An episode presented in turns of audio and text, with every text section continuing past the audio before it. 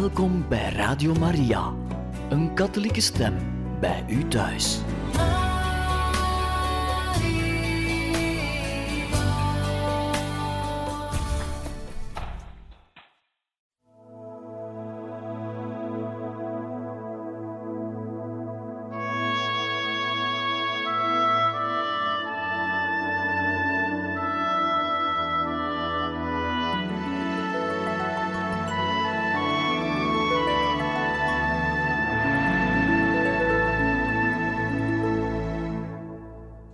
Beste luisteraars van Radio Maria, van harte welkom.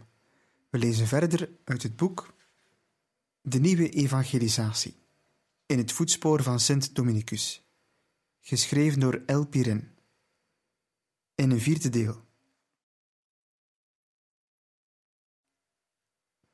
Hoofdstuk 15 Dominicus vertrekt uit Rome, bezoek aan verscheidene stichtingen. Tegen het einde van het jaar 1218 verliet Dominicus Rome om de door zijn fraters gestichte kloosters in de diverse landen te bezoeken. Van Rome uit deed Dominicus eerst Bologna aan. Ongeveer zes maanden waren de fraters in de universiteitsstad. Naar gewoonte hadden de drie religieuzen huisvesting gezocht in een arm, voor pelgrims bestemd gasthuis. Vlug werd hen door de plaatselijke bisschop het kerkje van Maria della Mascarella afgestaan. Niet tegenstaande deze welwillendheid ontbrak het hen zozeer aan noodzakelijke levensmiddelen dat zij dikwijls honger leden. Tijdens zijn verblijf in de stad bracht de heilige troost en opbeuring en drong er bij de fraters op aan te volharden en het nog enige maanden vol te houden. Zo stelde hij hen gerust en verzachtte hun lot. Nu spoedde hij zich naar de kloosters van Prouy en Toulouse om deze te bezoeken. De heilige genoot de innige vreugde zijn beminde dochters en fraters van Prouy in pijs en vrij weer te zien. Voor zover althans de omstandigheden het toelieten. In de belegering van Toulouse kwam de aanvoerder van de legers van de kruisvaarders, Simon van Montfort, jammerlijk om het leven, en kregen de ketters onder leiding van graaf Raymondus de overhand in de strijd. De bezittingen van de kloosterorde bleven gespaard, omdat ze nu aan Proei toebehoorden en onder rechtstreeks beheer van de paus stonden. Daar het aantal fraters met enkele leden was aangegroeid, aarzelde Dominicus niet om een nieuwe stichting in Frankrijk te beginnen. Zijn keuze viel op Lyon, de bakermat van de Waldenzen. Zo bleef hij zijn vooropgestelde methode trouw. Een katholieke vestiging in het centrum van een sectarische stad. Twee uitgelezen fraters belastte hij met deze opdracht. Toen richtte hij zijn schreden naar Spanje. We kunnen het ons nauwelijks voorstellen. Twee chauffele religieuzen die zonder geldmiddelen, zonder leeftocht, zonder kleren om te wisselen, met de stok in de hand en de bedelzak over de schouder in het hartje van de winter over de Pyreneeën trekken de ontembare geestdrift van deze apostelen, die in de naam des Heren, ondanks alle moeilijkheden en tegenwerking de wereld gingen veroveren, toont ons weer tot welke heldenmoed de bovennatuurlijke liefde voor het heil der zielen voeren kan. Ze trokken door de stad Borgos, en de herinnering aan Dominicus' doortocht aldaar is vereeuwigd door een barrelief boven een hoofddeur van de kathedraal, voorstellende de heilige die aan koningin Berengaria en aan de jonge koning Ferdinand de pauselijke bul aanbiedt die de goedkeuring inhoudt van zijn orde. Ook Palencia, de universiteitsstad waar hij als jonge man gestudeerd had, deed hij aan. Hij zou er zich gemakkelijk hebben kunnen ophouden en op de verlokkende voorstellen van een stichting ingaan. Maar hij was er de man niet voor om zich van zijn vooropgezet plan te laten afleiden, namelijk de stichting van Madrid met zijn gezag te steunen en desgewenst uit te breiden. Maar de omstandigheden, door God gewild, kunnen ook de plannen van een heilige doorkruisen. Daags voor kerstmis kwam hij te Segovia aan, waar hij alle kerkelijke hoogtijdagen tot aan drie koningen wilde bijwonen.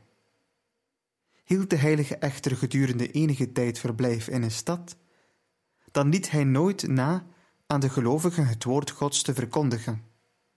Zijn heldere en vurige welsprekendheid oefende een wonderbare en bovennatuurlijke invloed uit op de bevolking, want God deed de gave van het woord vergezeld gaan van die der profetie en der mirakelen. Vele van zijn toehoorders wilden hem volgen en zijn leerlingen worden.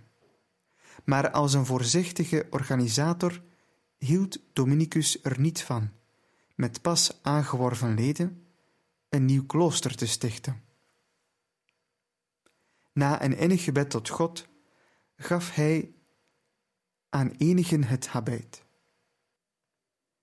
Aan deze nieuwe leerlingen van Dominicus stond de stad Segovia een plaats af.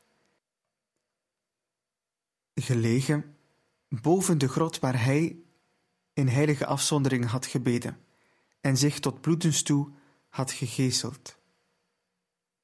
Dit was de oorsprong van het klooster Santa Cruz. Twee eeuwen later zou de heilige Theresia door een vermaard visioen begunstigd worden. Jezus verscheen haar. De heilige Dominicus voorstellend zei hij: Dit is mijn vriend. Verheug u met hem.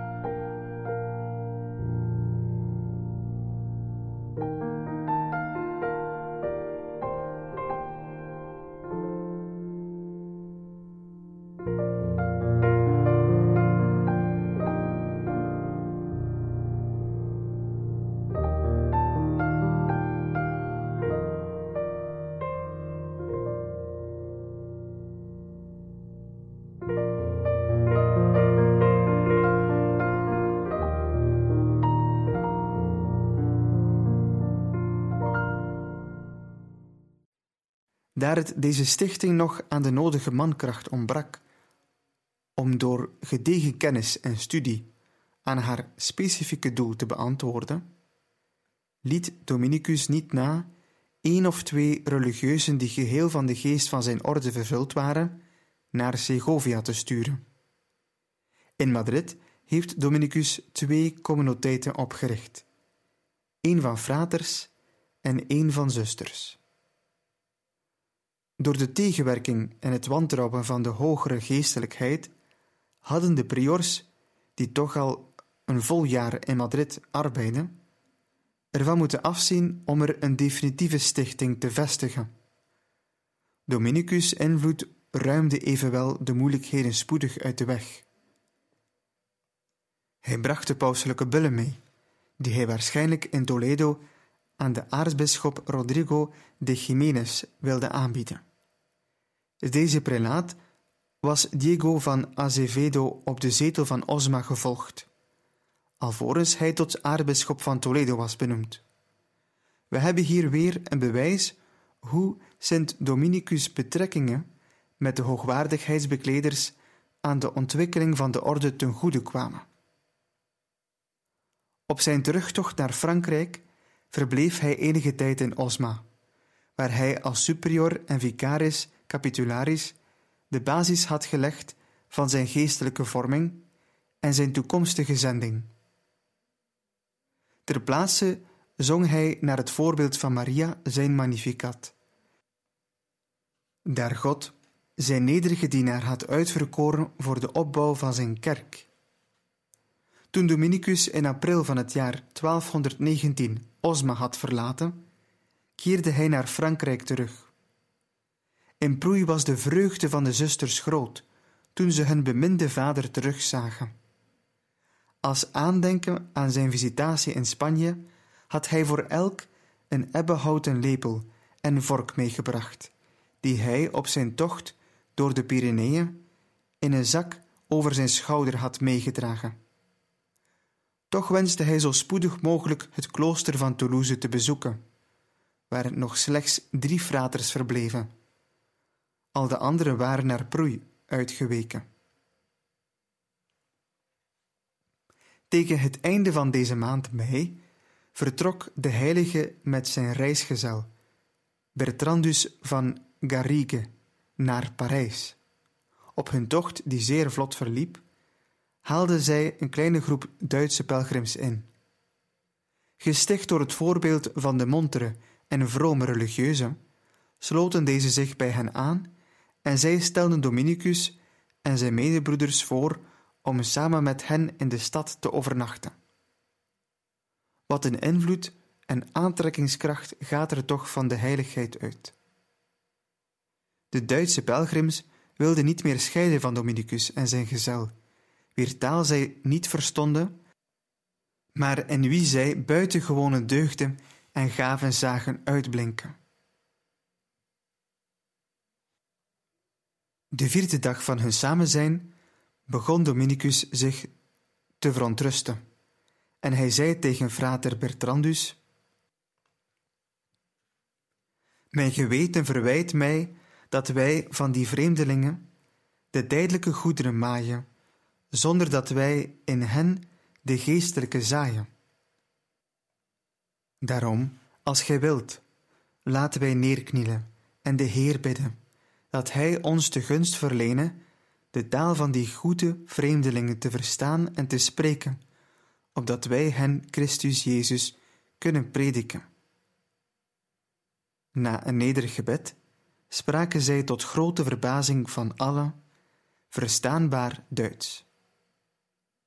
De volgende dag, als zij in Orléans afscheid van hun medereizigers hadden genomen, zei de vader tot broeder Bertrandus: Zie, wij komen in Parijs. Als de broeders weten wat voor wonder ons vanwege de Heer is geschied, zullen zij ons voor heiligen aanzien, terwijl we toch maar zondaars zijn, en als mensen in de wereld het vernemen, zullen we in hoge mate aan ijdelheid blootstaan. Daarom verbied ik u, krachtens de gehoorzaamheid, er voor mijn dood aan iemand iets van te zeggen.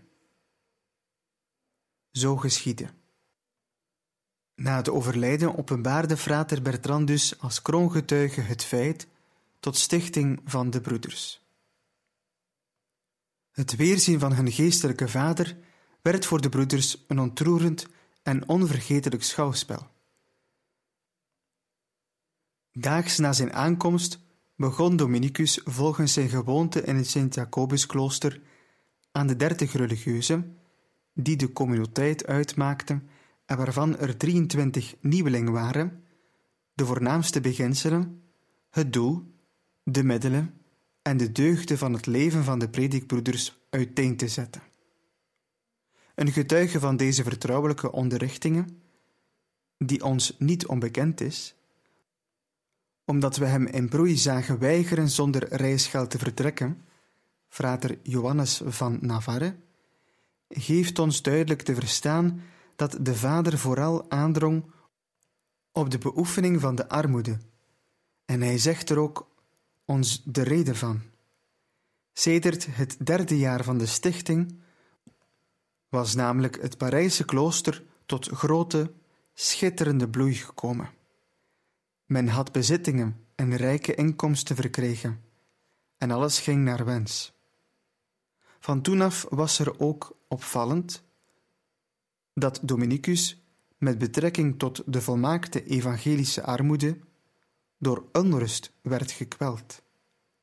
Dominicus vatte gezien het grote aantal kloosterlingen in Parijs dadelijk het plan op om andere nederzettingen in Frankrijk te vestigen.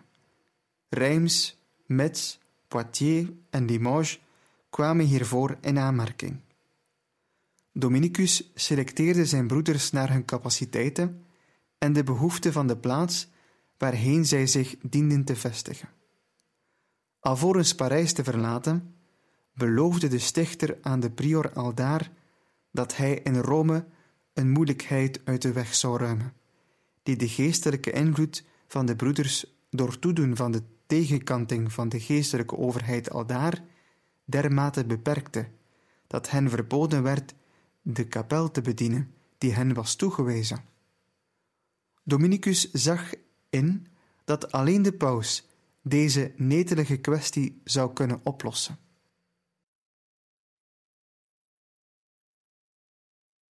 Hoofdstuk 16 Dominicus vierde reis naar Italië. Op zijn tocht naar Italië, bij het overtrekken van de Alpen, voelde broeder Johannes, een van de twee religieuzen die hem vergezelden, zich uitgeput. Sinds de vorige avond had hij geen voedsel meer gebruikt, en zijn vermoeidheid was zo groot dat hij geen voet meer kon verzetten. De vader zei hem: Wat scheelt er, mijn zoon, dat gij niet meer lopen kunt? Hij antwoordde: Heilige vader, de honger heeft mij uitgeput. Dominicus hernam: Span u nog even in, mijn zoon. Laten we nog een weinig verder gaan. Dan zullen we aan huis komen waar we enig voedsel zullen vinden. De broeder antwoordde dat hij de inzinking nabij was. Toen begon de heilige, door deernis bewogen, tot God te bidden, en zei daarna: Sta op, mijn zoon, ga tot ginder en breng hier wat gij er zult vinden. De broeder stond op en sleepte zich zo goed mogelijk naar de aangeduide plaats, een steenworp verder. Hij vond er een brood van een wonderbare blankheid, in nog blanke doeken gewikkeld. Nadat hij het bij de man Gods had gebracht, gaf zijn goede vader hem tot bevel er volop van te eten, tot hij voldoende verzadigd was. Hetgeen overbleef, mocht hij op dezelfde plaats terugleggen.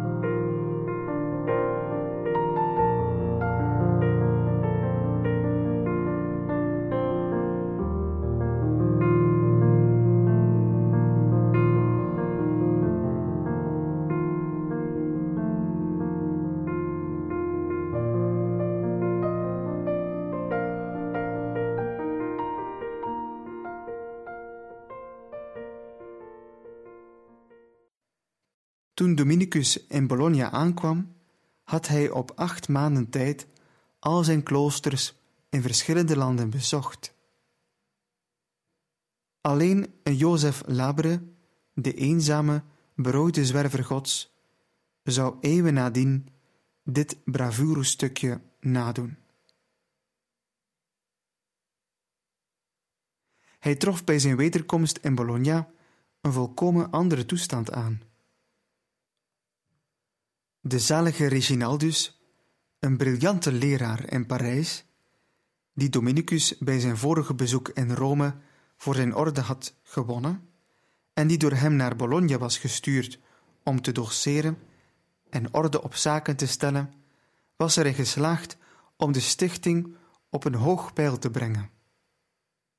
Sedert zijn komst in de universiteitsstad schitterde zijn welsprekendheid als een helder stralend licht. Zijn meeslepend woord trof dikwijls plotseling en onvoorbereid de hoogst geplaatste personen, die door hun lessen en hun geschriften de voorlopers van de heilige Thomas van Aquino zouden worden. In het aanvankelijk zo beproefde klooster van Bologna had de geestelijke nood plaatsgemaakt voor geestdrift. Het scheen dat men de dageraad begroette van een nieuw tijdperk. De pauselijke legaat voor het noorden van Italië, kardinaal Ugolino, had in Bologna visitatie gehouden en als een ware beschermheer van de jonge orde was hij uit al zijn vermogen frater Reginaldus ter hulp gekomen bij de aankoop van een aanzienlijk kloostergebouw. Met name dat van San Nicolo delle Vigne. Tot verbazing en ontsteltenis van geheel de communiteit gaf de gelukzalige vader aan frater Reginaldus, die de stichting van Bologna op zulke korte tijd tot de hoogste bloei had gebracht, de opdracht om zijn apostolaat in het Sint-Jacobusklooster van Parijs voor te zetten. Het gezag en het doorzicht van Dominicus was doorslaggevend genoeg om deze zware beslissing te rechtvaardigen. Hij besloot meteen kleine groepen fraters naar Florentië, Bergamo en Milaan te zenden, om ook in hun midden het lichtend kruis van het geloof te planten. Zo werd op een maand tijd het van leven bruisend klooster in de ogen van veel sympathisanten en bewonderaars als het ware een groot, leeg graf. Verschillende personen die voor Reginaldus en de pas vertrokken fraters grote genegenheid koesterden, verweten nu Dominicus roekeloosheid en dwaasheid. Het scheen zelfs dat enige religieuzen deze mening met hen deelden. Voor hen echter, die geestelijk waren ingesteld en minder aan aardse goederen gehecht, was de schijnbare dwaasheid van de ordestichter de hoogste wijsheid.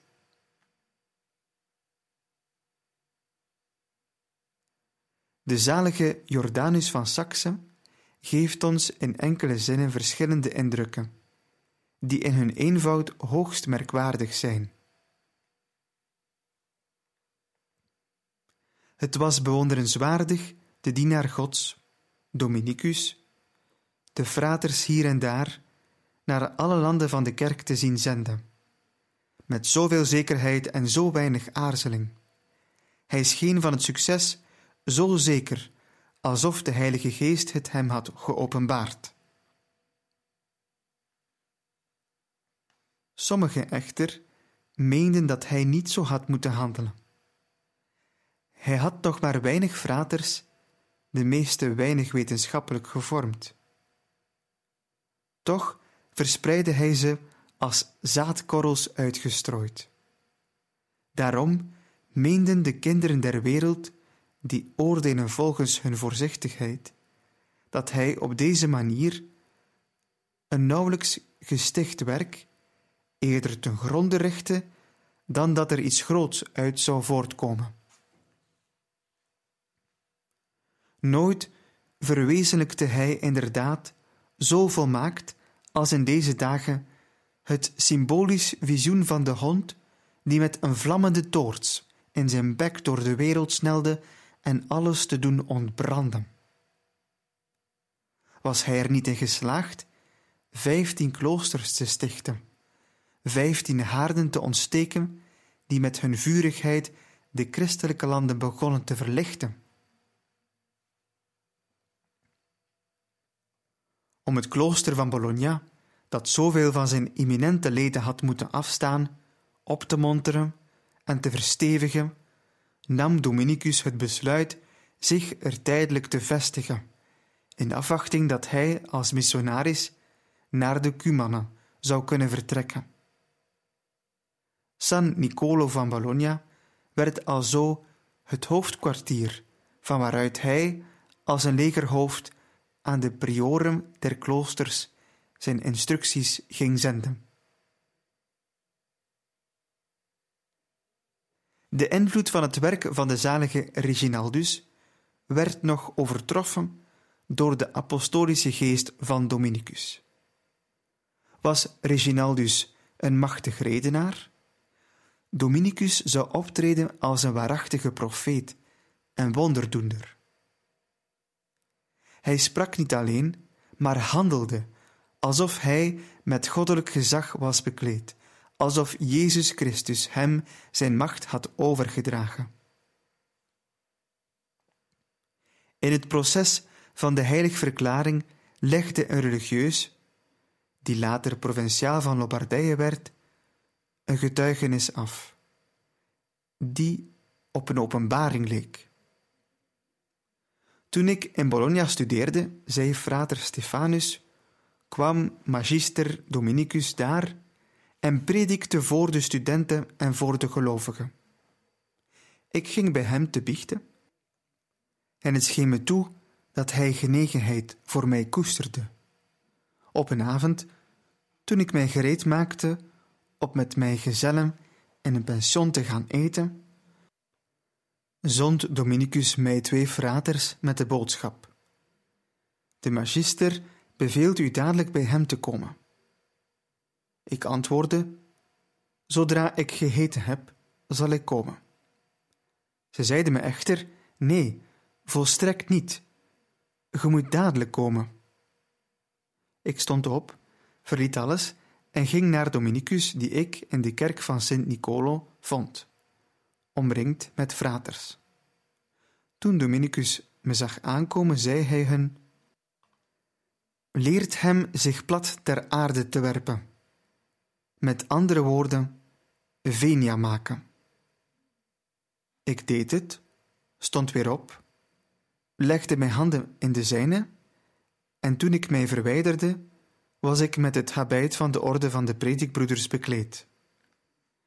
Hij sprak tot mij. Ik heb u wapenen willen geven, waarmee gij heel uw leven tegen de duivel zult kunnen strijden. Van dat ogenblik af, tot nu toe, heb ik me altijd met verwondering afgevraagd wat toch Dominicus dreef om mij te laten roepen en mij het habit der predikbroeders te geven, want nooit had hij over mijn intrede in de religieuze staat gesproken. Ik ben ervan overtuigd dat hij het deed krachtens goddelijke ingeving of openbaring. Het is dan ook begrijpelijk dat Dominicus op korte tijd de leemte, die in het klooster door het uitzenden van de fraters was ontstaan, in een minimum van tijd had aangevuld. Hij meende dan ook terecht dat hij het klooster voor korte tijd kon verlaten om aan de paus verslag uit te brengen over de toestand en de uitbreiding van zijn orde. En zo, beste luisteraars, zijn we aan het einde gekomen van dit vierde deel van het boek De Nieuwe Evangelisatie in het voetspoor van Sint Dominicus. Een volgende keer gaan we verder met hoofdstuk 17, de innige samenwerking tussen de paus en Dominicus. Hopelijk luistert u ook weer een volgende keer mee.